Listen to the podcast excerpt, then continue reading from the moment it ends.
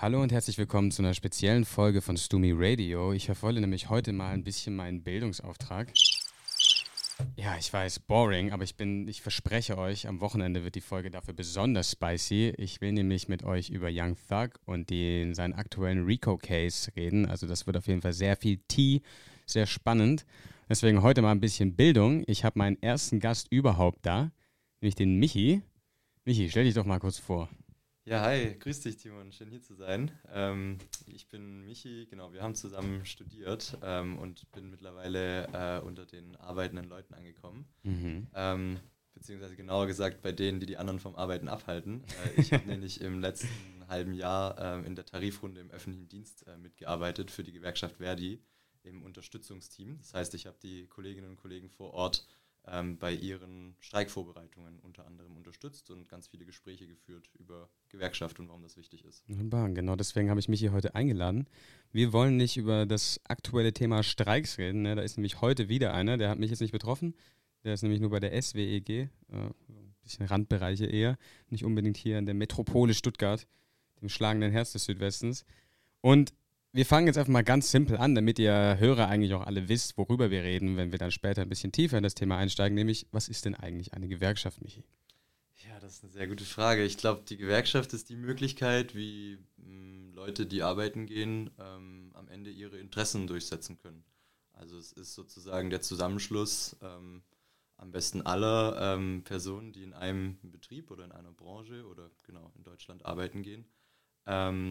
Und äh, die dann sozusagen als Interessensvertretung von unten her ähm, ja, dafür sorgen kann, dass man die Interessen der Beschäftigten auch am Ende durchgesetzt bekommt. Und das sind dann ganz konkret Fragen wie genau welche Arbeitsbedingungen, welche Arbeitszeit, ähm, der Lohn, der, den du bekommst für deine Arbeit, ähm, aber auch alle oder ganz viele weitere Fragen. Genau.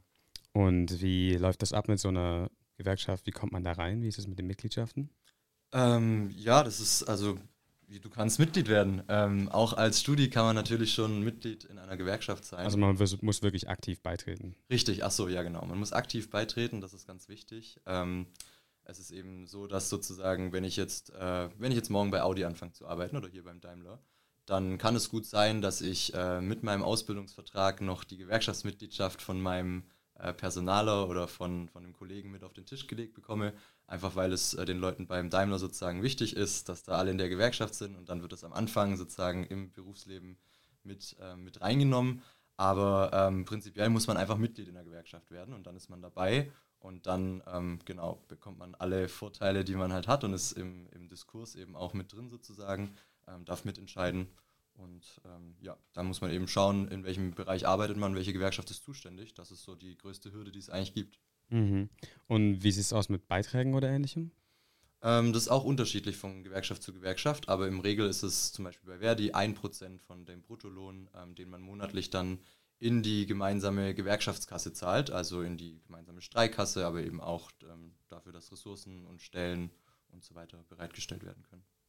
Okay, und für die, die Gewerkschaft, in der du bist, Verdi, für was ist die zuständig? Also in welchen Bereichen ist die tätig? Ähm, Verdi ist die Vereinigte Dienstleistungsgewerkschaft. Also sozusagen alle, die ja, im weitesten Sinne im Dienstleistungsgewerbe ähm, arbeiten, ähm, können sich bei Verdi organisieren und haben damit dann ihre Vertretung. Und ähm, ich war jetzt eben speziell im öffentlichen Dienst ja äh, in der Tarifrunde unterwegs das bedeutet, da sind alle Leute drin, die ähm, auf den Bauhöfen arbeiten, ähm, in den Kitas, äh, in den öffentlichen städtischen, die, ähm, keine Ahnung, äh, den Bus fahren, ähm, im Krankenhaus arbeiten und so weiter. Jetzt hast du gerade noch was Wichtiges angesprochen, was vielleicht nicht unbedingt jeder weiß. Tarifrunde. Was ist das? Klingt erstmal ziemlich kompliziert. Ja, wir haben es ja gerade schon vom Beitritt gehabt. Ähm, mhm. Wir sagen immer, äh, es gibt nie einen schlechten Zeitpunkt, Gewerkschaftsmitglied zu werden, aber es gibt einen äh, richtig guten und der ist immer, wenn Tarifrunde ist. Ähm, denn wenn Tarifrunde ist, das bedeutet, dass ein alter Tarifvertrag, nachdem man zum Beispiel bezahlt wird oder der die Arbeitszeit festlegt und so weiter, dass der, ähm, weil der immer eine gewisse Laufzeit hat, aufgekündigt wurde und jetzt neue Tarifverhandlungen anstehen. Also jetzt im öffentlichen Dienst ganz konkret ähm, der Tarifvertrag ist zum Ende letzten Jahres ausgelaufen und ähm, der ist dann genau gekündigt worden und das Gehalt der Kolleginnen und Kollegen, der Beschäftigten im öffentlichen Dienst ist neu verhandelt worden. Und ähm, das war das ganze Prozedere, was wir jetzt in den letzten Wochen und Monaten auch mhm. ähm, mit den Streiks mitbekommen haben. die im Zuge dessen dann ähm, durchgezogen wurden. Wenn wir jetzt schon beim Thema Streik sind, dann erklär doch das auch direkt noch mit. Ja, ein Streik, ähm, das ist die einzige Möglichkeit, äh, die man als äh, arbeitende Person hat, um ja, die Interessen sozusagen, auch wenn es hart auf hart kommt, durchzusetzen. Also ähm, ein Streik ähm, passiert immer dann, wenn, genau, ähm, dann laufen die Tarifverhandlungen, es gibt keine Bewegung. Äh, Im Falle des öffentlichen Dienstes, wir gehen da gleich bestimmt nochmal genauer drauf ein, aber ähm, war die entsprechende Forderung, die die ähm, Kolleginnen und Kollegen aus dem öffentlichen Dienst aufgestellt haben, meilenweit von dem entfernt, was die Arbeitgeber geboten haben, ähm, weswegen äh, sich dann äh, die Beschäftigten ähm, genau sozusagen beraten haben äh, und gesagt haben, alles klar, da müssen wir jetzt Zeichen setzen und deswegen treten wir in den Streik.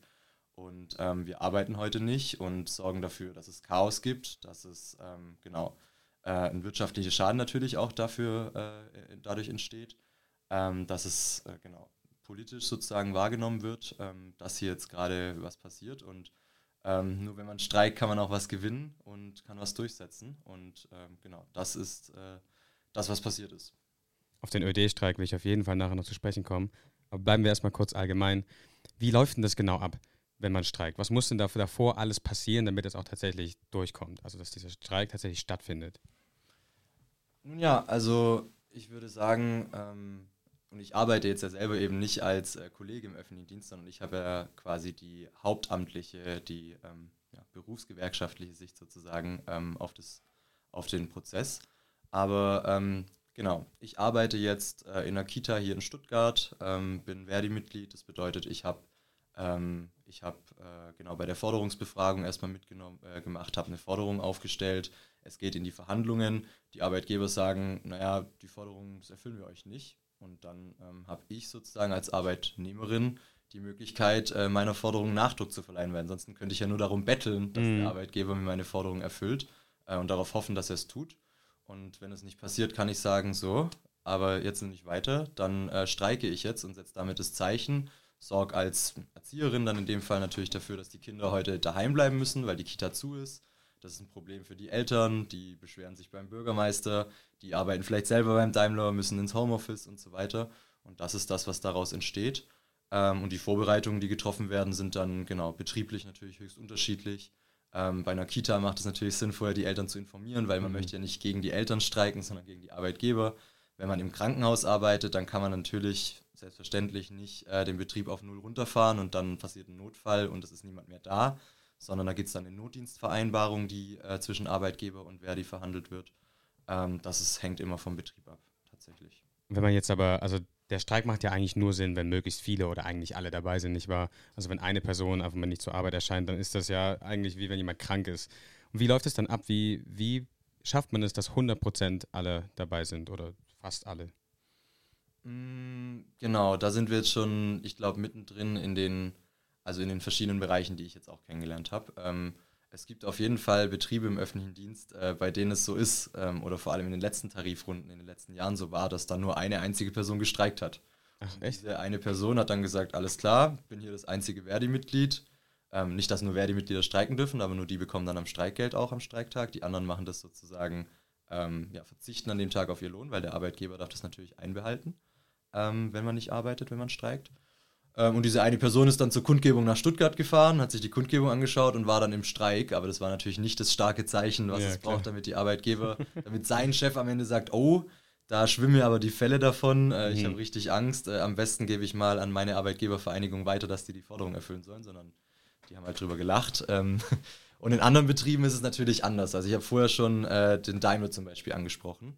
Ähm, generell äh, viele IG Metall-Betriebe, also die ähm, Metall ist die Gewerkschaft, die für das produzierende Gewerbe, zum Beispiel für die Automobilindustrie ähm, zuständig ist.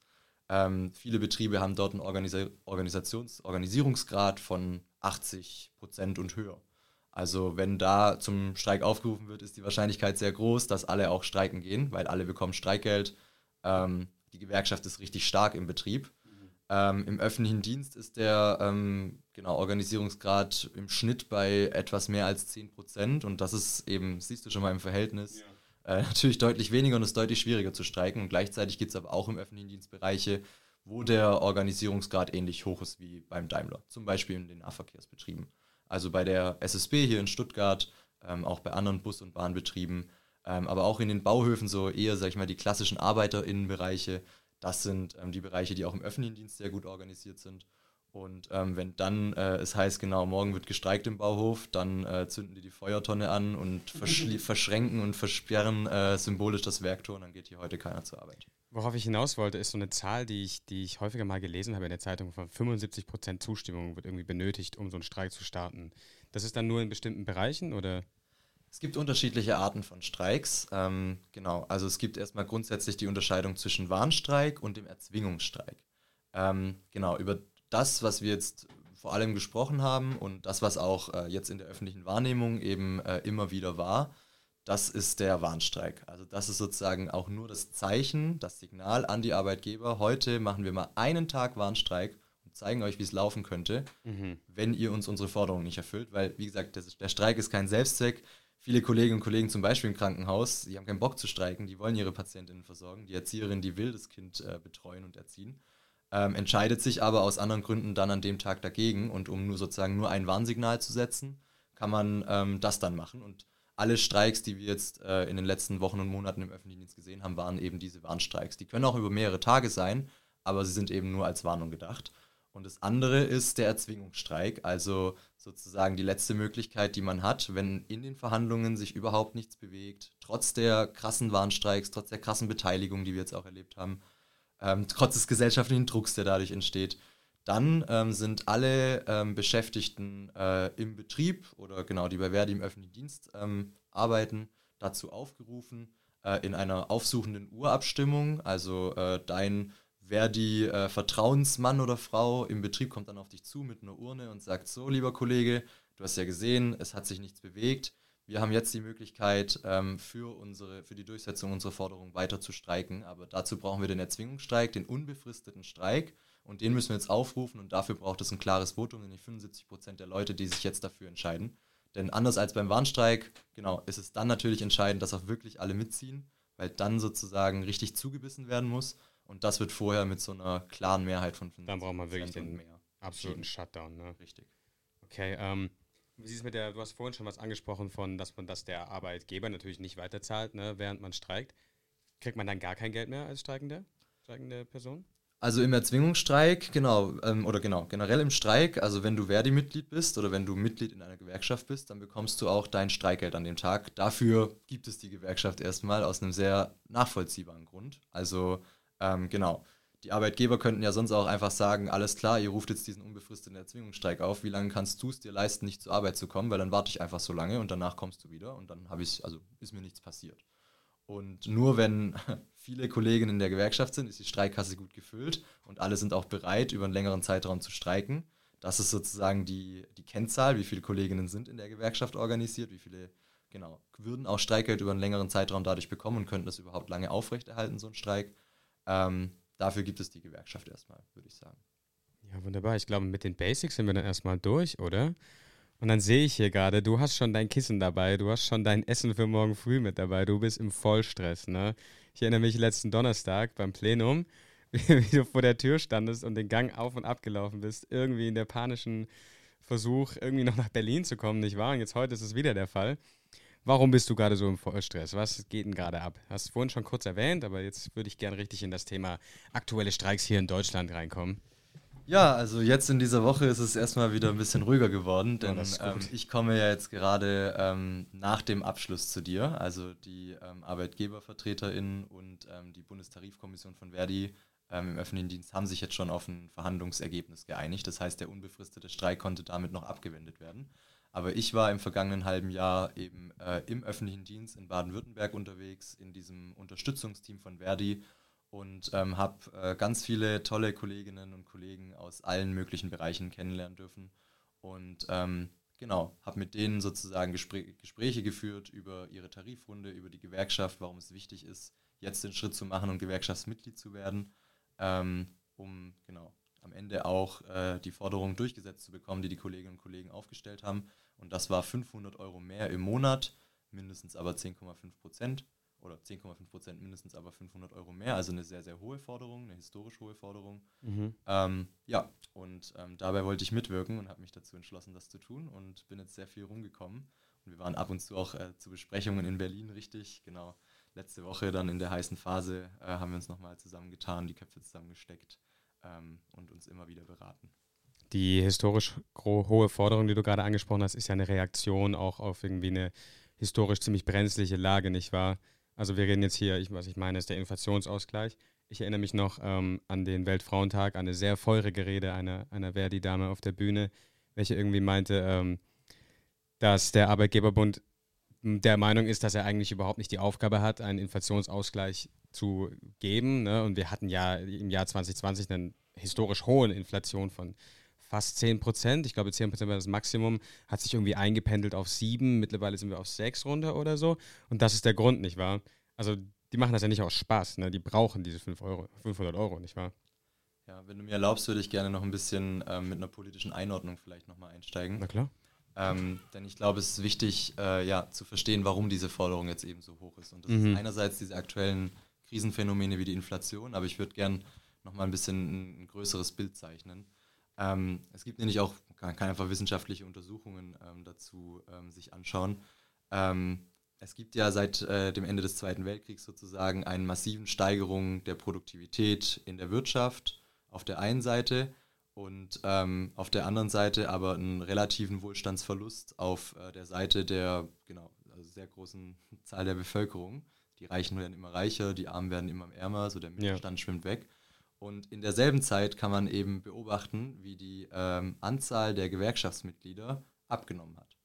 Und ich würde eben sagen, oder das ist genau, das ist nicht nur meine These, dass das ähm, natürlich miteinander zusammenhängt, also mhm. dass mit einer historischen Schwäche der gewerkschaftlichen Bewegung, der gewerkschaftlichen Mitglieder und so weiter, ähm, es eben auch dazu geführt hat, dass äh, sozusagen an den, an den Grundzügen unseres Wirtschaftssystems, was ins Wanken geraten ist oder was aus dem Gleichgewicht geraten ist, sehr, sehr stark. Und die Gewerkschaften haben in Deutschland eigentlich immer das Verständnis gehabt, ähm, sozialpartnerschaftlich äh, miteinander, mit den Arbeitgebern zu ähm, hantieren. Sozialpartnerschaftlich soll heißen, dass eben ein Interessensausgleich gesucht wird zwischen den Interessen der ArbeitnehmerInnen, die ähm, dann durch die Gewerkschaft vertreten wird, und den Interessen der Arbeitgeber. Also wir reden ja eigentlich von so einer relativ hohen Kompromissbereitschaft quasi. Sozusagen, das Seiten. ist das Idealbild, von dem man irgendwie jahrzehntelang ausgegangen ist. Und ich glaube, man kann schon feststellen, dass die Seite der ArbeitgeberInnen ähm, diese ähm, Sozialpartnerschaft äh, in den letzten Jahrzehnten immer mehr aus, aufgekündigt hat. Mhm. Da spielen nochmal andere Prozesse auch mit rein, wie die Neoliberal Neoliberalisierung. Ähm, mhm der Wirtschaft. Ähm, aber ich glaube, man kann, genau, also ja, also quasi eigentlich das Aufheben möglichst aller Regeln, die einen irgendwie einschränken darin, nicht wahr? Unter anderem, genau. Und ähm, ich würde eben sagen, dass ähm, ja, wir jetzt an der Zeit sind, äh, dass man das wieder ins Gegenteil verkehren muss. Mhm. Ein wichtiger Teil ist es, dass die Gewerkschaften zu, zu mehr Stärke gelangen. Und mit den Gewerkschaften meine ich eben dezidiert die Beschäftigten, denn das sind die Gewerkschaften. Das sind ja. nicht irgendwelche Leute wie ich, die dann am Ende was organisieren, sondern es sind am Ende die Kolleginnen und Kollegen selbst, die auch streiken müssen, die mhm. die Forderungen aufstellen und die ähm, das Geld bekommen, um das es geht. Und ähm, ja, im öffentlichen Dienst haben wir da zudem noch das Riesenproblem einer, also einer krassen personellen Notlage. Ähm, nicht nur einem Personalmangel, weil es nicht genügend neue Leute gibt, die sozusagen äh, sich dazu entscheiden, jetzt eine Ausbildung in einem Bereich des öffentlichen Dienstes äh, anzufangen, die zum Beispiel Busfahrer werden wollen, sondern ähm, auch eine krasse Personalflucht. Also in den Krankenhäusern ähm, wenn du dort arbeitest, dann äh, gibt es viele Kolleginnen und Kollegen, die nach fünf, nach sechs, nach zehn Jahren ähm, den Beruf auch wieder verlassen, weil Man, sie bin Lehramtsstudent sind. Genau.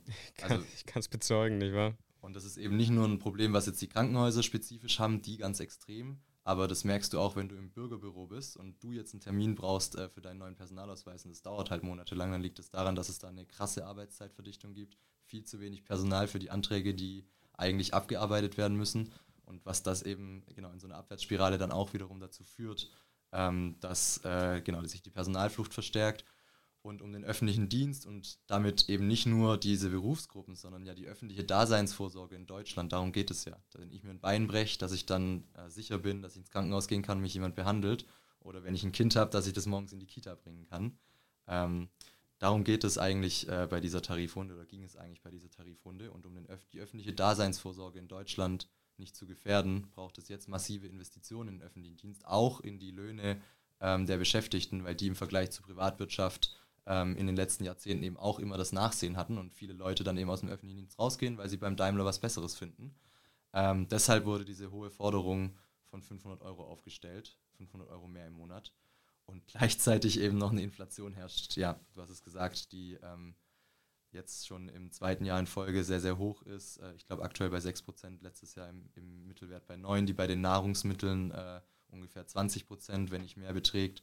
Und äh, das muss man auch sagen, die Gehälter im öffentlichen Dienst sind eben so schlecht, dass ein, ein Busfahrer in Leipzig äh, 1600 Euro netto am Ende rausbekommt. Die unteren Gehaltstabellen äh, im öffentlichen Dienst ähm, beginnen bei 2100 Euro brutto. Das ist nicht viel Geld. Ja. Ähm, ja, vor allem, wenn man noch irgendwie andere Leute versorgen muss, nicht wahr? Ja. Wenn, wenn man meinetwegen ein Zimmer hat und dafür die wahrscheinlich immer noch verdammt hohe Miete von 600, 700 Euro zahlt, dann würde man wahrscheinlich noch irgendwie über die Runden kommen. Aber wir reden ja wirklich von erwachsenen Menschen, die ihr Leben eben in diesem Beruf verbringen, auch irgendwo, welche dann eben auch Kinder haben und dementsprechend nicht am absoluten Minimum leben können, abgesehen davon, dass es natürlich auch einfach grausam ist, ähm, diese essentielle Arbeit so zu entlohnen. Ähm, ich finde, das ist ein gutes Stichwort, um hier so ein bisschen VWL-Theorie reinzubringen, wenn ich das kurz darf. Und zwar während dieser, wenn wir schon bei diesem ganzen Inflationsthema sind, ganz berühmt kamen da ja irgendwelche Wirtschaftsexperten ähm, immer gerne ins Fernsehen und haben uns erzählt, dass jetzt dieser Inflationsausgleich oder das Steigen der Löhne die Inflation eher noch befeuern würde, nicht wahr? Und das ist ja jetzt auch nicht unbedingt falsch im Prinzip her. Aber wir sind uns natürlich, glaube ich, ziemlich einig, dass das nicht der Ort ist, an dem wir ansetzen müssen. Ne? Weil, wie du schon gesagt hast, das sind ja jetzt hier wirklich die Arbeitskräfte, welche das ganze System am Laufen halten, nicht wahr? Und wenn man deren ähm, Gehalt erhöht, sodass diese eben weiter leben können, dann stellt das ja eine notwendige Erhaltung des Systems dar. Also ob das dann irgendwie leicht noch die Inflation an, anfeuert, ist ja irgendwo ziemlich irrelevant. Weil wenn man es nicht tut, dann fällt, dann fällt eben, wie du schon sagtest, dann fallen die essentiellen ArbeiterInnen weg. Und ich würde dazu immer noch ergänzen, also zu diesem genau Spukgespenst der Lohnpreisspirale, ähm, de facto ähm, ist es halt einfach nicht so im Moment. Mhm. Also genau, es kann durchaus sein, dass sozusagen vom Prinzip her das so eintreten könnte und die Inflation durch höhere Löhne jetzt bei, ich weiß nicht, 40 Millionen Beschäftigten in Deutschland äh, dadurch befeuert wird, wenn die jetzt alle eine Gehaltserhöhung bekämen, mag sein. Aber wir reden darüber, ähm, dass de facto gerade eine Preis Preisspirale oder eine Preis-Profit-Spirale herrscht, also dass mhm. über die hohen Energiepreise die, diese Inflation ausgelöst wurde. Energie und, und Nahrung, nicht wahr? Nahrungsmittelpreise, richtig. Und wenn man jetzt sozusagen zweieinhalb Millionen Beschäftigten im öffentlichen Dienst eine Gehaltserhöhung gibt, dann sorgt das eher dafür, dass der, die Kaufkraft wieder angekurbelt wird und ähm, man aus dieser Krise wieder herauskommt, als dass eine Spirale daraus entsteht, die so ähm, genau in den letzten Monaten und, und Jahren sozusagen nicht existierte. Ja. Vor allem, wenn man sich, wenn man sich die zwei Haupttreiber der Inflation anschaut, wie wir gerade schon gesagt haben, das ist der Energiesektor und das ist der Nahrungsmittelsektor. Und da kam ja Ende letzten Jahres dieser Oxfam-Bericht raus, ähm, welcher nachgewiesen hat, dass quasi alle deutschen Großkonzerne, die eben in diesen zwei Wirtschaftssektoren tätig sind, ihren Profit verdoppelt haben dann ist es ziemlich, dann ist es eigentlich nicht arg viel mehr als eine Finte irgendwo von irgendwelchen Thinktanks, die irgendwer bezahlt. Richtig, und wir haben jetzt im dritten Jahr in Folge ähm, einen Reallohnverlust in Deutschland. Der höchste, ähm, nicht wahr? Richtig. Seit immer eigentlich BRD, oder? Meine ja. Und ähm, nicht nur äh, eben, dass es sozusagen Jahre überhaupt dauern würde, das auszugleichen äh, und das auch eine Forderung in einer Tarifrunde eigentlich nicht tun kann, der Abschluss, ähm, der jetzt erwirkt wurde, der liegt ja nicht bei 500 Euro, ja. sondern ähm, genau irgendwo dazwischen. Und ähm, damit haben wir, wenn überhaupt, gerade die Inflation im öffentlichen Dienst ähm, jetzt ausgleichen können. Ja. Gut, dann ähm, wie lief denn jetzt die letzte Tarifrunde? Die Streiks sind ja jetzt eigentlich so ein bisschen gelaufen. Ne? Du hast gesagt, ihr habt die Einigung erzielt. Was würdest du sagen? Wie lief's? Wer hat, wer hat hier gewonnen, wenn man das so formulieren darf? Ja, das ist eine sehr gute Frage, ähm, die ich noch nicht so richtig beantworten kann. Mhm. Ähm, also genau, aus meiner Sicht, und meine Sicht ist erstmal gar nicht relevant, weil ähm, es ist nicht mein Geld, um das es hier geht, sondern äh, ja. es ist viel relevanter, wie die Beschäftigten im öffentlichen Dienst dazu stehen. Aber aus meiner Sicht ist es kein, also auf jeden Fall keine Niederlage, ist aber auch kein krasser Sieg, würde ich sagen. Ähm, und ob es ein Sieg oder eine Niederlage ist, ähm, genau, liegt nicht daran, was man gefordert hat, äh, man könnte, und man trifft sich einfach in der Mitte, weil so ist es ja leider nicht, sonst könnte man einfach immer das Doppelte fordern und würde man das rausbekommen, was man eigentlich wollte, sondern ob es ein Sieg oder eine Niederlage war, liegt ja daran, ähm, wenn man jetzt realistisch einschätzt, wie groß war denn die Stärke der Kolleginnen und Kollegen, ähm, hätten die den Erzwingungsstreik sozusagen ausrufen und gewinnen können ähm, und steht das Ergebnis, was jetzt erreicht wurde, im Verhältnis zur Stärke, die aufgebaut wurde. Und ähm, da haben wir uns jetzt in den letzten Tagen äh, die Einschätzungen von vielen Beschäftigten ähm, eingeholt und es wird auch nochmal eine Mitgliederbefragung zu diesem Thema geben, ab dem 4. Mai, wo alle Beschäftigten im öffentlichen Dienst dazu aufgerufen sind, teilzunehmen ähm, und zu sagen, was sie eigentlich von diesem Abschluss halten, den mhm. es da mhm. gibt. Irgendwelche ähm, Predictions in der Richtung?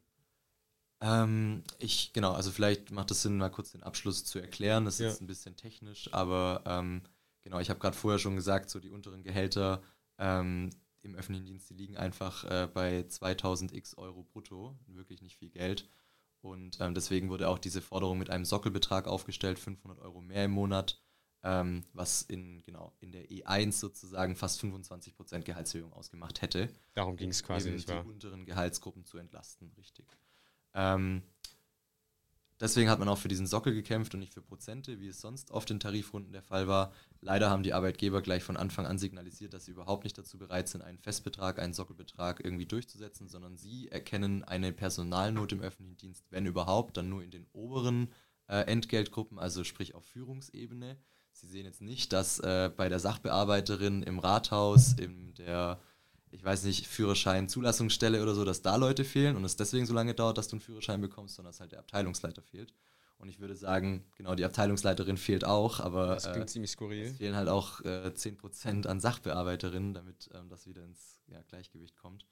Ähm, und den Abschluss, der jetzt erreicht wurde, ähm, ist eben kein Sockelbetrag, es ist aber auch nicht einfach nur was Prozentuales, sondern es ist ein Mindestbetrag von 200 Euro der zum 1.3. nächsten äh, zum, sorry, zum 31.3. nächsten Jahres ähm, auf, deine, auf deinen Grundgehalt draufkommt, 200 Euro mehr und dann nochmal 5,5% auf alles sozusagen, also auf dein Grundgehalt plus die 200 Euro. Ah, okay. Und dann kommen wir bei den Gehaltstabellen etwa, also genau, für so eine klassische Gehaltsstufe irgendwie E6, E7 ähm, von 15, 16 kommt man dann auf ungefähr 400 Euro mehr im Monat. Ähm, in der untersten Stufe auf 340 Euro, nach oben hin auf über 500 Euro. Ähm, es ist aber nicht eben dieser Festbetrag, es ist sozusagen kein Sockel geworden, sondern so, eine, so ein Mischmasch aus Festbetrag und Prozenten. Mhm. Und ähm, es gibt noch diese Inflationsausgleichszahlung dazu. Ähm, das hat die Bundesregierung eben vor diesen ganzen Tarifrunden, es standen ja auch noch andere Tarifrunden an letzten Herbst und Winter, ähm, in, in, Aussicht gestellt, dass man, äh, wenn man sich jetzt sozusagen einigen möchte, die Bundesregierung äh, ähm, genau das Angebot macht, man kann 3000 Euro steuer- und abgabenfrei ähm, damit rein verhandeln. Und ich habe jetzt gerade gesagt, die Gehaltserhöhung geht eben erst nächstes Frühjahr los. Bis dahin ist diese Inflationsausgleichszahlung jetzt 220 Euro netto mehr im Monat, die man einfach so bekommt, die aber nicht auf die Tabelle draufgehen, weil sonst würde ja sozusagen von dieser Erhöhung aus die nächste Erhöhung kommen. Mhm. Das passiert nicht. Das Geld geht auch nicht in die Rentenkasse zum Beispiel, sondern man bekommt einfach 220 Euro netto mehr im Monat jetzt und nochmal rückwirkend für die Monate seit Jahresbeginn 1240 Euro sind es, glaube ich. Also ja, genau, diese 3000 Euro Inflationsausgleichszahlung sozusagen ähm, fast ganz ausgeschöpft, ähm, auf Monate verteilt und einmal einen fetteren Batzen, den man jetzt gleich bekommt. Ähm, und dann nächstes Frühjahr die Erhöhung von 200 Euro plus 5,5 Prozent. Genau, und die, das, die Reaktionen darauf sind ähm, extrem gemischt und das war jetzt nur, ähm, genau, das war jetzt nur das Wichtigste. Es gibt nochmal ganz viele andere Nebenschauplätze, die da ähm, mit rein oder nicht mit rein verhandelt wurden, mhm. sowas wie Altersteilzeit und so. Ähm, und die Reaktionen bei den Beschäftigten sind eben höchst unterschiedlich. Ähm, es gibt einige, ähm, die das super gut finden, weil es die krasseste Gehaltserhöhung ist, die sie genau je bekommen haben, sozusagen. Ja. Ähm, auch im Verhältnis zu, wir hatten es jetzt schon zwei, dreimal über die IG Metall, eine sehr, genau, also Gewerkschaft mit sehr viel Prestige, mit sehr vielen Mitgliedern. Die haben letzten äh, Herbst 8% äh, mehr Lohn durchgesetzt. Die haben auch andere Grundgehälter, deswegen sind 8% bei denen schon nochmal eine, eine ganze Stange Geld. Wenn ich es aber richtig verstanden hatte, war das ja auf 4 auf 2 mal, nicht wahr?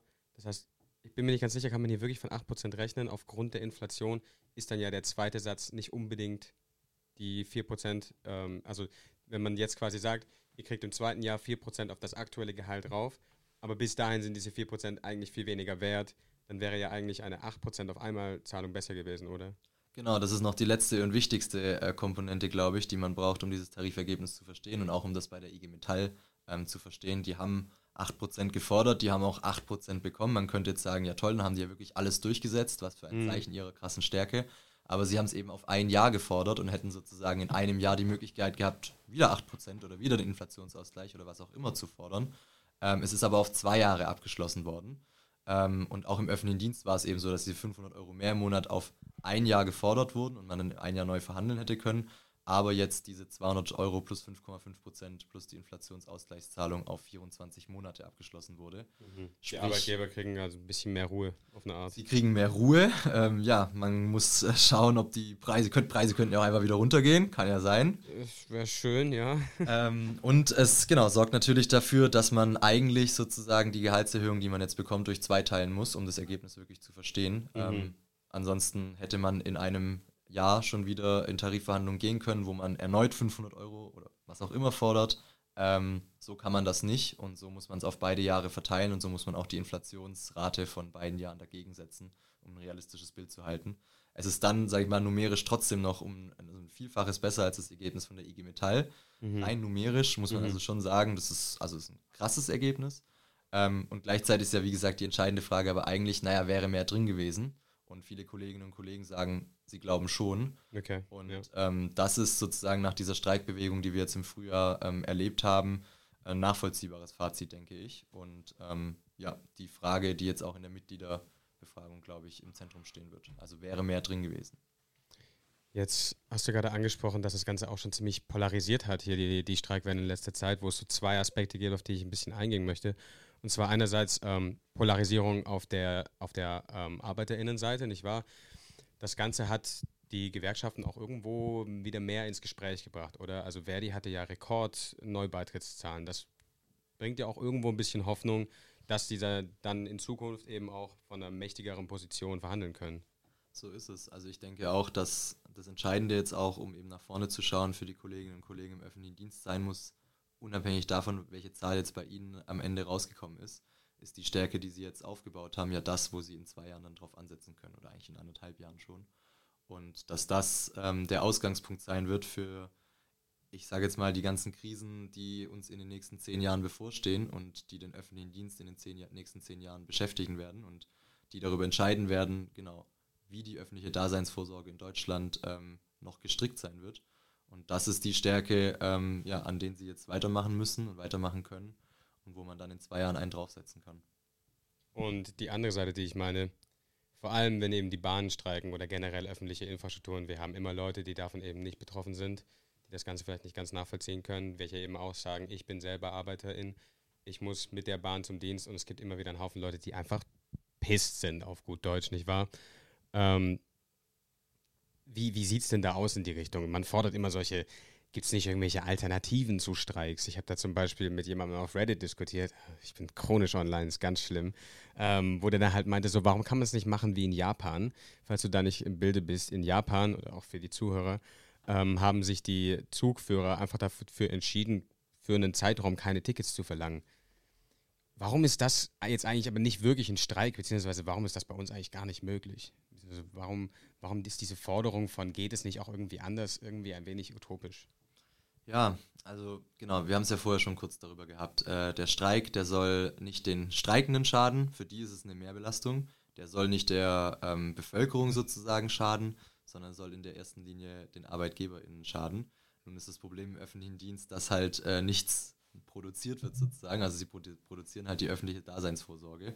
Und ähm, davon sind wir alle betroffen, wenn die dann eben punktuell ausgesetzt oder bestreikt wird. Ähm, und das spüren wir dann im Nahverkehr, das spüren wir aber auch in der Gesundheitsversorgung und so weiter. Das Problem ist, ähm, die Lösung kann es halt nicht sein, sich ähm, bei den ArbeitnehmerInnen dann zu beschweren oder bei Verdi oder ich weiß es nicht, sondern ähm, du kannst ja als äh, Vater nicht dafür streiken, dass da jetzt mal morgen zwei Betreuerinnen oder Erzieherinnen äh, in, bei deinem Kind in der, in der Kita-Gruppe sind. Das können halt nur die Personen selbst und du kannst dich solidarisch äh, mit ihnen zeigen, weil du verstehst, ähm, dass die das jetzt für sich tun, aber sie tun es für die öffentliche Daseinsvorsorge. Und ich glaube, den Turn muss man, genau, bei allem, äh, bei allen Verwerfungen, die so ein Streik dann produziert, du hast es schon angesprochen, letzte Woche hatte ich großen Stress nach Berlin zu kommen, weil genau auch ich vom Bahnstreik dann natürlich betroffen war. Was irgendwie eine lustige Ironie ist, nicht wahr? Das ist natürlich eine lustige Ironie. Sie musste auch lachen oder habe ich auch geärgert und ja, musste dann lachen. Ähm, ja, aber ähm, genau, die Arbeitgeberinnenseite könnte jederzeit immer sagen, okay, wir erfüllen euch einfach eure Forderungen, da müsste keine einzige Sekunde gestreikt werden. Und ich glaube, das muss man sich immer vergegenwärtigen, ähm, wenn man Fahrgast ist zum Beispiel. Und es ist ähm, genau auch da natürlich bezeichnend, dass man in der Tagesschau jedes Mal, wenn im Nahverkehr gestreikt wird oder im Fernverkehr, sofort immer sich einen Fahrgast sucht. Ja, irgendein wütender Rentner genau. mit seinem Gehstock. Es ist wirklich so das Klischee, ähm, dass bei Streiks oder wie auch Streiks in der Öffentlichkeit eben diskutiert werden. Deswegen finde ich es auch gut, dass wir das hier machen, weil es ja eigentlich darum gehen muss, genau, in welchem Verhältnis man sich selbst eigentlich ja, dazu setzt, wenn sowas passiert.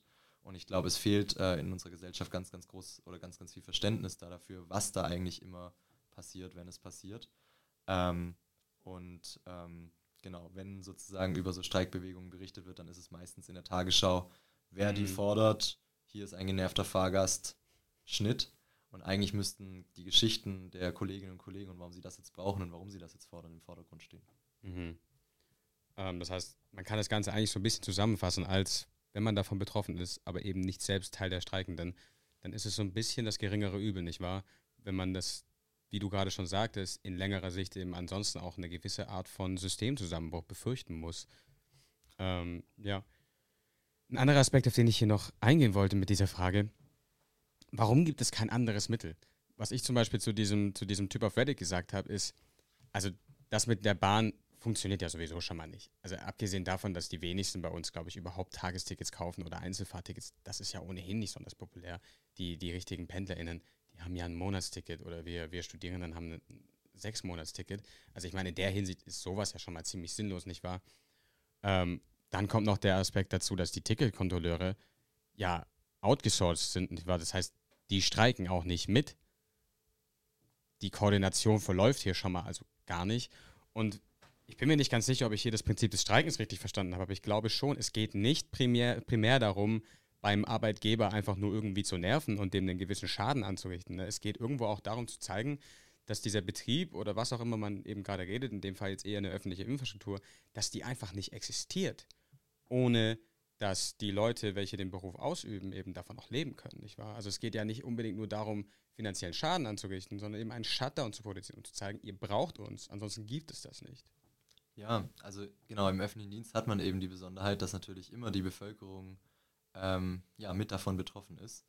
Und man hat eben auch die Besonderheit, ähm, jetzt genau, machen wir es zum Beispiel mal am Nahverkehr, wie du es gerade auch gemacht hast, ähm, dass der Arbeitgeber eigentlich oftmals Geld dadurch spart ähm, im öffentlichen Dienst, wenn gestreikt wird. Also wenn jetzt mhm. äh, morgen die SSB streikt und äh, kein Bus und keine Bahn fährt, dann sagt sich die Stadt Stuttgart, dann sagt sich Frank Nopper, äh, ist doch super, muss ich schon mal niemand Geld bezahlen. Und die Ausfälle, die ich jetzt an dem Tag durch den Verkauf von Tagestickets äh, habe, das kann ich erstmal verkraften. Es gibt natürlich im öffentlichen Dienst trotzdem Bereiche, also neuralgische Punkte, wo auch ein erheblicher wirtschaftlicher Schaden hervorgerufen werden kann. Ich denke da an Flughäfen, ich denke da ähm, an den Hamburger Hafen, der jetzt erstmals äh, seit Jahrzehnten mit den äh, Lotsinnen der, der kleinen Boote sozusagen, die die großen Boote äh, in den Hamburger Hafen, die da rein und raus fahren, ähm, die die leiten, die wurden bestreikt und so ist der Hamburger Hafen einen Tag äh, bestreikt worden. Das ähm, hat für einen Millionen Schaden gesorgt. Äh, Schleusen und äh, auch die Gesundheitsversorgung, wenn es um OPs geht, die abgesagt werden, das kostet natürlich alles viel Geld. Und das sind so die wirtschaftlichen Druckpunkte, die es im öffentlichen Dienst gibt. Beim Daimler ist es anders. Wenn das Band stillsteht, steht das Band still. Da wird heute kein Auto produziert. Das ähm, verursacht einen schnelleren wirtschaftlichen Schaden. Und auf die Frage hin, genau, warum kann man es nicht einfach anders lösen? Ähm, wenn doch im öffentlichen Dienst ohnehin der wirtschaftliche Schaden in vielen Bereichen geringer ist und dann sozusagen nur die Bevölkerung betroffen ist. Naja, man hat halt in Deutschland das Grundrecht auf Streik und das heißt, du darfst nicht zur Arbeit kommen, man hat aber nicht das Grundrecht darauf, einfach mal einen Tag lang keine Fahrkarten zu verkaufen oder ähm, PatientInnen nicht aufzunehmen, damit die Krankenversicherung das nicht bezahlen muss und die einfach so zu behandeln. Ähm, das ist kein Grundrecht, sondern das ist illegal und das steht mhm. wahrscheinlich unter irgendeiner Strafe. Ich kenne mich da rechtlich nicht so gut aus. wie ich Deutschland kenne, wahrscheinlich unter irgendeiner Haftstrafe aus irgendeinem Gesetz von 1936. So, also genau. Und ich meine, so ein Zwischending, was natürlich geht und was auch gemacht wurde, ähm, das ist vielleicht noch ein ganz kleines Schmankerl. Mhm. Du kannst natürlich auch äh, innerhalb äh, der Stadt Stuttgart zum Beispiel nur die KnöllchenverteilerInnen äh, bestreiken. Also alle, die beim Ordnungsamt äh, die parkenden Autos ausziehen und so weiter. Dann kannst du in die Zeitung setzen, morgen wird gestreikt, äh, es gibt keine Knöllchen. Und ja, das ja, ist natürlich irgendwo. super lustig und schafft Chaos und schafft dann auch so einen kleinen wirtschaftlichen Schaden, ja. aber eigentlich eher einen Image-Schaden sozusagen. das ist noch so ein Zwischending, wo du natürlich auch als Gewerkschaft kreativ sein kannst und wo du, wo du dir überlegen musst, genau, wann du, wann du solche kleinen Siege sozusagen auch einfahren kannst. Aber du kannst nicht einfach sagen, wir machen jetzt den Erzwingungsstreik im Nahverkehr, wir verkaufen einfach keine Tickets mehr und dann ist das so, sondern ja. das wird nicht funktionieren. Es hat eben auch nicht diesen symbolischen Wert, ne, um, den, um sowohl den Arbeitgebern als auch der Bevölkerung zu zeigen, ohne uns gibt es das nicht. Weil das ist halt auch irgendwo die Wirkung eines, eines Streiks von, dem öffentlichen, von der öffentlichen Struktur, ne? dass eben auch die Bevölkerung sieht, ich fahre täglich Bahn und wenn eben bestimmte Dinge nicht passieren, dann kann ich das irgendwann eben nicht mehr machen, was wir eben vorhin schon angesprochen haben mit dem, mit dem Fachkräftemangel. Ja, danke. Ähm, jetzt hast du vorhin ja schon die Lage hier in Deutschland angesprochen mit den Gewerkschaften und wir haben auch schon darüber geredet, wie das Ganze medial immer sehr gerne eher gegen die Gewerkschaften aufgebracht wird, nicht wahr? Kommen wir mal so ein bisschen zu, auf Frankreich zu sprechen, weil da ist das ja eher nicht so. Also in Frankreich können wir jetzt, glaube ich, seit drei Wochen läuft das. Und da sieht das ja ganz anders aus als bei uns. Also da passiert, da ist das nicht so, dass einfach mal drei Tage keine Bahn fährt und dann irgendwo an einem netten Tisch die Leute sich unterhalten, wie man denn das Ganze klären kann, damit, damit der Streik eben irgendwann beendet wird. Da ist richtig die Kacke am Dampfen, ne? Sowas gibt es bei uns ja jetzt eigentlich gar nicht. Ja, also die Situation in Frankreich ähm, ist ähm, auf mehreren Ebenen nicht mit der in Deutschland zu vergleichen. Ähm, und äh, trotzdem, oder genau, vielleicht auch gerade deswegen, haben äh, auch mir viele Kolleginnen und Kollegen jetzt in den letzten Wochen und Monaten aus dem öffentlichen Dienst immer wieder gesagt, ach, man müsste doch einfach mal so streiken wie in Frankreich mhm. und dann kriegen wir unsere Forderung schon auch durch. Das ist so auch der typische Top-Kommentar unter jedem Post in der Richtung. Total. Und ähm, genau, ich glaube auch da, man muss erklären, was ist die Situation in Frankreich. Ähm, Präsident Macron hat äh, eine Rentenreform angekündigt, sein ähm, zentrales Projekt in seiner mhm. zweiten Legislaturperiode. Und ähm, das findet die überwiegende Mehrheit der Französinnen und Franzosen richtig beschissen. Yep. Und ähm, während du in Deutschland eben ein Streikrecht hast, das, sage ich mal, sehr eingeschränkt ist, du darfst dafür streiken, dass du jetzt höheren Lohn bekommst, du darfst dafür streiken, dass du meinetwegen die Vier-Tage-Woche durchsetzt, du darfst aber nicht einfach gegen eine Rentenreform oder gegen das neue Klimaschutzgesetz oder sonst irgendwas streiken. Das wäre ein sogenannter politischer Streik und das ist in Deutschland verboten. Ah, ja. Frankreich jedoch nicht. Und deshalb können die Gewerkschaften aufrufen, gegen Macrons Rentenreform auf die Straße zu gehen. Und das ist das, was wir in den letzten Wochen und Monaten ähm, erlebt haben.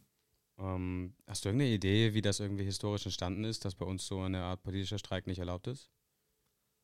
Das ähm, kann man auf jeden Fall nachlesen. Kann man googeln. Ähm, Weiß ich nicht. Genau, ich würde aber sagen, es ist, also es ist natürlich ein, ein, ein Sicherungsmechanismus unserer parlamentarischen hm. ähm, Demokratie und unseres Wirtschaftssystems auch. Also ein, ein Sicherungsmechanismus, das eben eindämmt, dass äh, viele Menschen sich zusammentun können und von unten her sozusagen Druck entstehen lassen.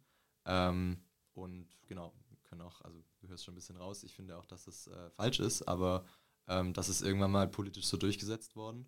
Ja. Und deshalb geht das nicht und ähm, ist illegal und in Frankreich ist es einfach nicht so. Ich kann mir gut vorstellen, dass es vielleicht noch aus der Bismarck-Zeit übrig geblieben ist. Der Mann war ja immer durchaus ganz gut darin, irgendwie so ein bisschen was zu geben und zu beschwichtigen und gleichzeitig mit harter Hand Dinge zu verbieten. Also wahrscheinlich läuft das irgendwie noch auf die Kaiserreichszeit zurück, kann ich mir zumindest gut vorstellen. Ja, ich sag dir jetzt nicht, was ich studiert habe, sonst äh, würdest du wissen, dass ich es eigentlich wissen müsste. gut, dann kommen wir jetzt zu einem anderen Land, in dem jetzt auch ein Generalstreik ist. Israel. Vielleicht einfach mal kurz generell Generalstreik. Was ist damit gemeint? Und das geht dann bei uns ja nicht, ne?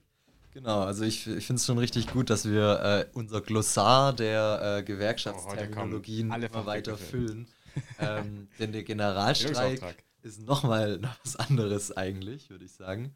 Ähm, oder in Frankreich ist es zum Beispiel so, dass die jetzt immer wieder streiken und immer wieder einzelne Streiktage haben, wo alle auf die Straße gehen, ähm, wo in Paris äh, Zehntausende, Hunderttausende demonstrieren die übrigens kein Streikgeld bekommen. Das mhm. äh, ist nämlich in Frankreich auch anders geregelt. Also die Personen, die wir da jetzt auf der Straße sehen, die machen das alle und wissen, ihr Lohn wird abgezogen und sie können sich es eigentlich nicht auf Dauer oder länger jetzt erstmal leisten. Was die Gewerkschaften in Frankreich aber noch nicht gemacht haben, wo ihnen, wo ihnen vielleicht der, der Biss oder genau der Mut oder die Konfliktfähigkeit, die Kampfesfähigkeit fehlt, ist wirklich den Generalstreik, den unbefristeten genau, Streik in allen Branchen in Frankreich sozusagen auszurufen. Das äh, ist noch nicht passiert. Und das ist, ähm, correct me if I'm wrong, aber auch in Israel nicht passiert, sondern was wir da erleben, sind eigentlich größere Demonstrationen eigentlich gegen die neue Regierung und deren Politik. Das ist kein Streik im klassischen Sinne, so wie sozusagen ja auch der Klimastreik nur dann ein Klimastreik ja. ist, wenn man wirklich an dem Tag nicht zur Schule geht. Eher eine Form von groß angelegter eine Demo. Schule hat und irgendwo hingeht oder an einem Samstag äh, streiken geht, dann ist es Demonstrieren und kein Streik. Also ein Streik heißt wirklich, ich verzichte hier gerade aktiv auf das, was ich eigentlich tun sollte, nicht arbeiten gehen oder zur Schule gehen. Ja, da können sich eigentlich unsere hier deutschen PolitikerInnen und ArbeitgeberInnen echt freuen, dass sie nicht in Frankreich sind. Nicht, weil man so die, wenn man so die Bilder anschaut von gigantischen Müllbergen, die da vor den Villen der PolitikerInnen abgeladen werden, brennenden Mülltonnen in der Innenstadt, eingeschlagenen Fenster etc. Da kann man, da kommt man ja hier echt glimpflich davon, egal wie man seine ArbeiterInnen behandelt. Ähm, weshalb ich den Begriff Generalstreik ursprünglich verwendet habe, was ich in, was ich in Israel so beeindruckend fand, was man ja eigentlich nie sieht bei Streiks oder generell Auflehnungen gegen die Regierung, das Militär ist dabei. Militär ist dabei. Es gab Bilder, wie die Polizei einfach während Demonstrationen sich umgedreht hat und in dieselbe Richtung marschiert ist wie die, wie die Demonstrantinnen. Und das fand ich wirklich beeindruckend, vor allem, wenn man auch wirklich gesehen hat, da sind sogar KadettInnen, also die Rekruten der Armee, sind auch einfach nicht mehr in die Uni gegangen, haben gesagt, dann werden wir halt nicht ausgebildet, etc. Das ist schon ziemlich krass. Ich, sowas kann ich mir bei uns eigentlich nicht vorstellen, ne? vor allem historisch gesehen. Polizei, Militär ist ja eigentlich für genau das Gegenteil da. Also deswegen habe ich hier den Begriff Generalstreik verwendet, weil ich das echt beeindruckend fand. Das habe ich jetzt so noch nie gesehen davor. Aber die Lage in Israel ist ja auch wirklich extrem. Also was Netanyahu davor hat, ich weiß nicht, bist du da so ein bisschen im Bilde? Ansonsten, ich habe es auf einer, auf einer Folge vor zwei, drei Wochen schon mal ein bisschen, schon ein bisschen gemacht.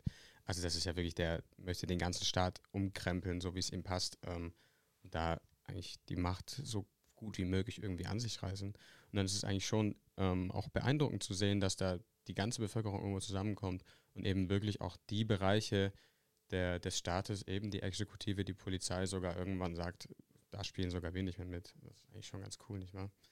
Also irgendwie haben wir so ein bisschen auch so eine internationale Streikwelle gerade. Es scheint ein bisschen so eine, so eine Art High zu sein, dass vielleicht die Bevölkerung ein wenig sich ihrer Macht bewusster wird.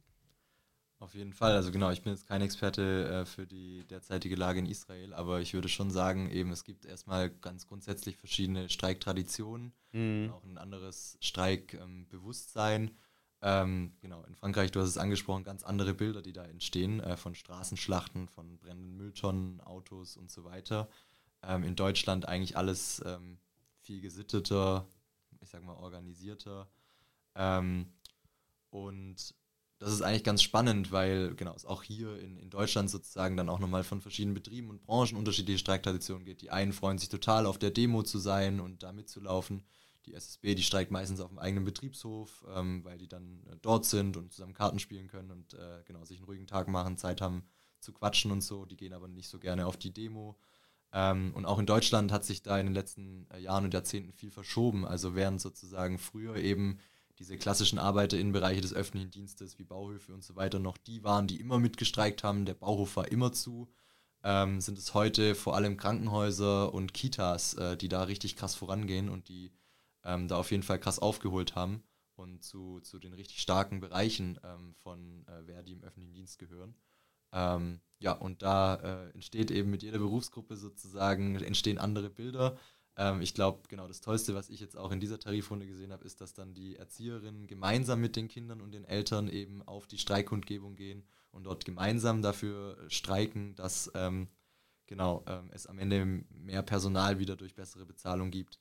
Ähm, oder auch am 3.3., dass äh, Verdi und Fridays for Future gemeinsam gestreikt haben für äh, Klimaziele und ähm, auch Fridays for Future sich solidarisch mit den Streikenden erklärt hat und gesagt hat, okay, ähm, am Ende sind Bus- und Bahnfahrerinnen auch KlimaheldInnen und das sind die Berufsgruppen, die wir, genau, die wir brauchen, wenn wir die Verkehrswende und die Klimawende durchgesetzt ähm, bekommen wollen.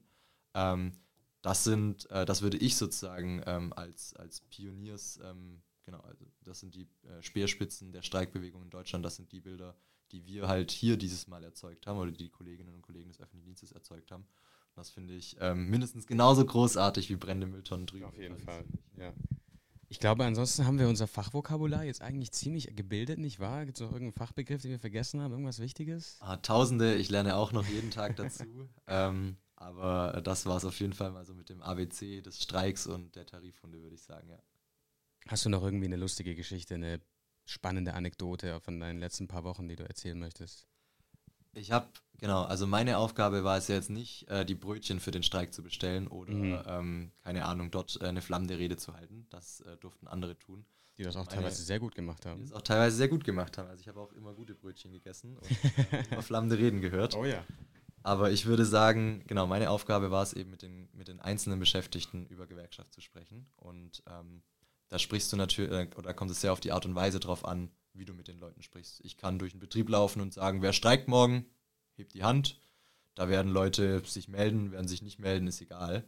Ähm, oder ich kann wirklich in Einzelgesprächen ähm, ins Büro reinkommen und das habe ich zum Beispiel immer wieder in Stadtwerken gemacht. Äh, die sitzen da genau teilweise alleine mit oder mit mehreren Personen in einem Büro. Ähm, Stadtwerke bedeutet genau Stromversorgung, Wasserversorgung und so weiter. Ähm, und da meinetwegen, genau, habe ich eine Kollegin getroffen äh, im Kundendienst, die ähm, genau die ähm, einfach die Anrufe reinbekommen hat, äh, die jetzt jeden Tag bei den Stadtwerken gerade eingehen, äh, wenn die erhöhten Strompreise zum Beispiel kommen. Und äh, diese Kollegin, und die hat wahrscheinlich so 2,7 brutto rum verdient, ja, das ist vielleicht zum Hinterkopf, ähm, mit der habe ich gesprochen und nicht darüber, ob morgen gestreikt wird, sondern ich habe sie gefragt, genau, warum es diese Forderung, und wir haben über diese Forderung gesprochen, warum es die gibt, warum es wichtig ist für den öffentlichen Dienst, für sie persönlich. Und ähm, sie hat mir erstmal erzählt, dass sie sich jetzt überlegt, ähm, ja, diesen Winter, das war noch im Oktober oder November, ähm, in ihr Gartenhaus zu ziehen, falls sie sich die Heizkosten nicht mehr leisten kann. Und Puh. wir reden hier von einer Person, die die öffentliche Daseinsvorsorge in Deutschland gewährleistet. Ja. Ähm, das war ihr Backup-Plan und sie meinte, sie sieht es ja hier am allerbesten, wie das ist. Und hier rufen jeden Tag Leute an und äh, sind verzweifelt und schreien und schreien sie an, ja, machen sie natürlich dafür verantwortlich. Mhm. Dafür, dass jetzt bei ihnen der Gaspreis erhöht wurde und drohen ihr, also im Zweifel, sie meinte, sie kriegt einmal am Tag äh, eine Selbstmordandrohung am Telefon. Boah. Das ist die gegenwärtige Lage, die wir in Deutschland haben. Also, dass eine Person, die sich überlegt, ob sie in ihr Gartenhaus zieht und eigentlich im öffentlichen Dienst beschäftigt ist, von einer Person angerufen wird, die sich die Heizkosten nicht mehr leisten kann und deshalb mit Selbstmord droht. Und also genau, ich kriege immer wieder Gänsehaut, wenn ich das Total, erzähle ja. oder wenn ich daran denke. Ähm, und das während die Energieunternehmen 200% Profit eingestrichen haben letztes Jahr. Das ist wiederum die andere Seite der Medaille. Genau, Busfahrer in Leipzig, ich habe es schon gesagt, äh, die äh, sie sind gestartet bei 1,6 netto, was die rausbekommen. Das ist äh, knapp über Mindestlohn, ja. Die Leute, die dort arbeiten, äh, die haben Nebenjobs, die arbeiten im öffentlichen Dienst, die sind die öffentliche Daseinsvorsorge in Deutschland, müssen aber Nebenjobs annehmen, damit sie sich ihre Miete noch leisten können, damit sie ihre Heizkosten noch leisten können. Und ich glaube, das nochmal als Appell zu verstehen, warum jetzt diese Streiks wichtig waren. Genau, das wäre mir ein Anliegen, ähm, auch anhand von, von dieser Geschichte nochmal. Genau, und dann hoffe ich, dass ähm, wenn, und es wird immer wieder Streiks geben, es wird immer wieder Tarifauseinandersetzungen geben, ähm, Im privaten Omnibusgewerbe geht es jetzt weiter. Du hast heute Morgen die SWEG angesprochen, also mhm. also Personenfernverkehr ähm, und Personennahverkehr in, in, in Deutschland, ähm, wo gerade verhandelt wird. Ähm, TVN, der Tarifvertrag Nahverkehr, wird nächstes Jahr verhandelt, ähm, wo der Nahverkehr genau, wieder bestreikt wird. Ähm, es stehen uns große Auseinandersetzungen an in den letzten Jahren und Jahrzehnten und äh, nächsten Jahren. Und ich glaube, man muss sich fragen, auf welcher Seite man steht. Und genau, um das äh, sich fragen zu können, muss man Verständnis dafür haben. Und da hoffe ich, haben wir heute einen guten Beitrag dazu geleistet. Und da gibt es auch einiges nachzuholen, nicht wahr? Für, für uns Leute hier in der einfachen Bevölkerung, was so in den letzten Jahren ziemlich schief ging. Oder wo die äh, Gewerkschaften vielleicht leider nicht stark genug waren, das durchzubekommen, was man durchbekommen musste. Du hast es ja gerade angesprochen mit der, auch den kommenden Tarifverträgen. Da fällt mir jetzt gerade noch IG Metall, was wir vorhin auch gesagt haben, ein, welche ja tatsächlich im Oktober, glaube ich, dann wieder eine Tarifverhandlung haben. Wenn ich mich recht erinnere, habe ich irgendwas gelesen in die Richtung. Und was ich richtig cool fand, die wollen, die wollen tatsächlich die Viertageswoche fordern. Da bin ich wirklich gespannt, wie das Ganze läuft. Ob die das jetzt schaffen oder nicht, keine Ahnung. Ich bin da jetzt eher pessimistisch. Das hängt davon ab, wie viele Leute sich äh, der Gewerkschaft anschließen, mhm. wie sehr sie sich am Streik beteiligen und äh, ob sie es schaffen, glaubhaft sozusagen den Erzwingungsstreik anzudrohen oder genau, wenn ähm, es dazu kommen sollte, dass länger gestreikt werden muss für die Durchsetzung, ob sie bereit dazu sind, das durchzuziehen. Und ich glaube, das ist das Einzige, wovon es abhängt. Mhm. Und was du gerade angesprochen hast, erinnert mich auch extrem an die, an die ähm, Genug ist genug Ready letztes Jahr. Die Krankenschwester, die dort war, also das, das werde ich nie vergessen, was sie erzählt hat.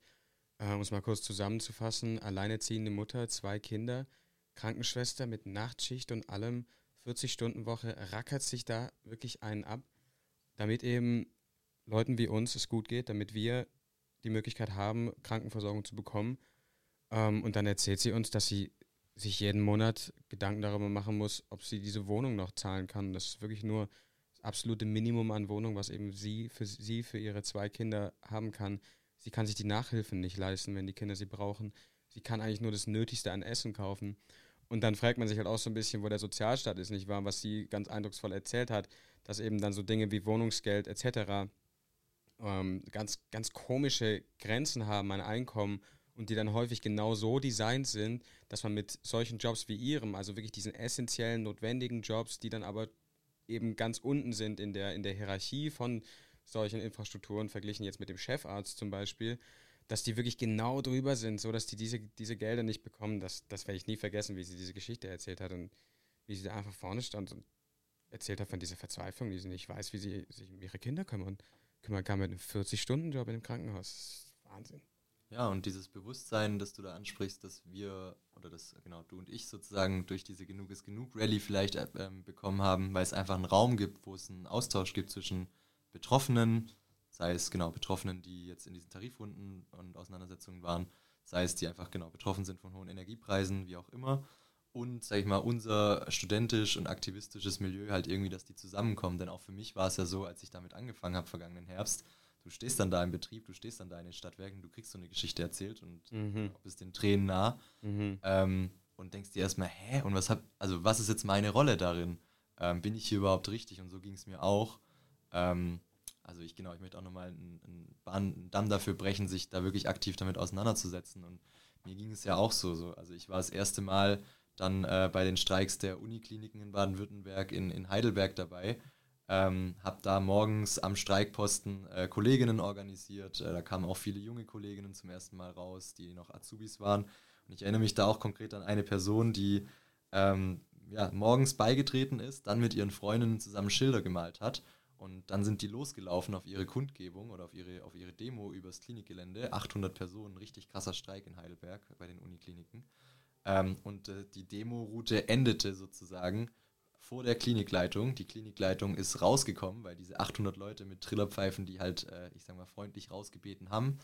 ähm, und die haben denen dann erstmal 10 Minuten lang das Mikrofon nicht geben wollen, sondern haben selber gesagt, warum sie jetzt hier stehen und haben, als die Klinikleitung das Mikrofon bekam, die einfach niedergeschrien. Niedergebuht, ausgebuht.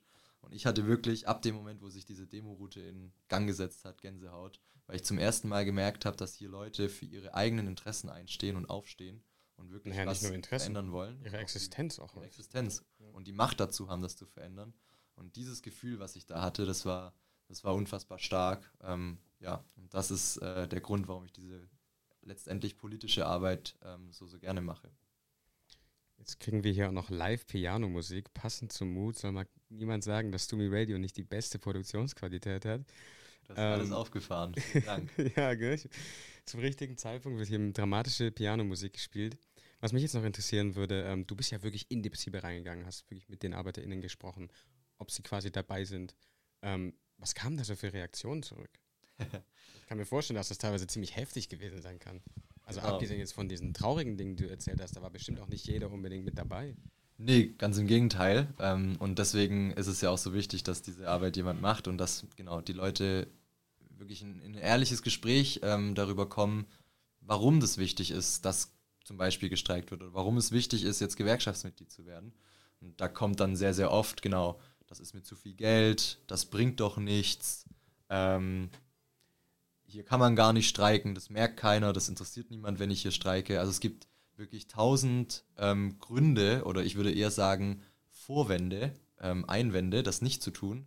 Und meistens ist es auch so, genau, die erste Reaktion dann, das kostet mir zu viel Geld, ich werde jetzt nicht Gewerkschaftsmitglied das ist eher ein Vorwand als wirklich der eigentliche Grund, warum der Kollege oder die Kollegin das jetzt gerade nicht tun möchte. Ja, du meinst ja vorhin 1%. Genau. Ja, wie das ist viel Geld. Also wenn du im Bauhof Sicher, arbeitest und 2500 Euro verdienst und du musst 25 Euro Verdi-Mitgliedsbeitrag zahlen, dann ist das wirklich viel Geld. Das ja sicher, aber ähm, wie du gerade vorhin schon sagtest, 200 Euro zukünftig mehr, gewisser prozentualer Zuwachs auch noch, plus die Sofortzahlung im Nachhinein, scheint sich zu lohnen, nicht wahr? Und, und so haben wir darüber gesprochen, gar nicht mal mehr oder gar nicht mal so krass über diese, ich nenne es jetzt mal Rechenspielchen, also was ist drin, sondern genau darüber, wie du es halt sonst durchgesetzt bekommst. Also genau, ich kann verstehen, wenn du jetzt sagst, ein Prozent ist viel von deinem Geld oder ist dir zu viel, Ähm, und ich kann dir gar nicht versprechen, dass du 200 Euro plus 5,5 Prozent bekommst. Das ist es ja immer. Das wusste ja keiner, dass das am Ende bei rauskommt.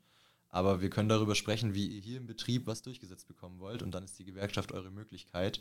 Ähm, und wenn man da genau die richtigen Argumente wählt und mit den Leuten wirklich ein, ein ernstes und ehrliches Gespräch führt, dann schließen sich auch äh, viele ihrer Bewegung an, stehen für sich selber auf und sorgen am Ende dafür, dass ähm, ja, sich was verändert. Ich glaube, das ist ein schönes Schlussplädoyer. Zusammen mit dem Piano. Wir haben ziemlich genau die Stunde erreicht. Ich glaube, wir haben auch wirklich alles abgedeckt, nicht wahr? Gut, ich wollte am Ende noch ein kleines Video zeigen hier für euch Hörer. Und zwar von Louis, Best Croissant in Paris, falls ihr mal so ein bisschen nach dieser durchaus teilweise etwas harten und auch manchmal etwas emotionaleren und traurigeren Stunde ein etwas lustigeres Video zum Thema Streik sehen wollt. Da haben wir nämlich hier einen lustigen jungen Mann, welcher wirklich dachte, er könnte jetzt hier nach Paris gehen und die besten Croissants der Welt testen und dann mitten in diese Streiks reingeraten ist. Ich spiele es mal kurz an. Schaut es euch in Ruhe daheim noch an, ist ganz witzig, dauert nur sechs Minuten und da sieht man wirklich coole Bilder aus Frankreich und wie, wie das da so eigentlich abgeht. Hi, my name is Luis and today Hi, my name is Luis and today I'm in Paris to try the top 5 and we're gonna see which one is the best. So the first one we're gonna check is called Tuto Tuto Excuse me, how do you pronounce this? Tout autour du pain, Tout autour du pain. all around the bread. Sehr empfehlenswert und wie gesagt, etwas leichtere Kost als diese letzte Stunde jetzt. Und dann danke ich euch Vielen, vielen Dank fürs Einschalten. Michi, vielen Dank, dass du da warst. War wirklich sehr interessant. Ich habe persönlich auch einiges dazugelernt, auch wenn ich mich manchmal dümmer gestellt habe als nötig. Zum Zwecke des Interviews war es auch für mich wirklich interessant und ich hoffe für euch alle auch. Ähm, genau, und dann würde ich sagen, sehen wir uns am Wochenende wenn ich über etwas amerikanischere Dinge rede. Young Thug und sein aktuelles Court Case. Vielen Dank, Michi. Möchtest du noch was sagen? Mich hat es wirklich gefreut, hier zu sein. Äh, ja, großartig, äh, dass du mich eingeladen hast. Und ähm, ja, das äh, es auch schon. Dann hoffe ich, du kommst gut nach Berlin. Deine Sachen hast du ja schon dabei. Und vielleicht kommst du mal wieder vorbei bei Stumi Radio. Ciao, ciao.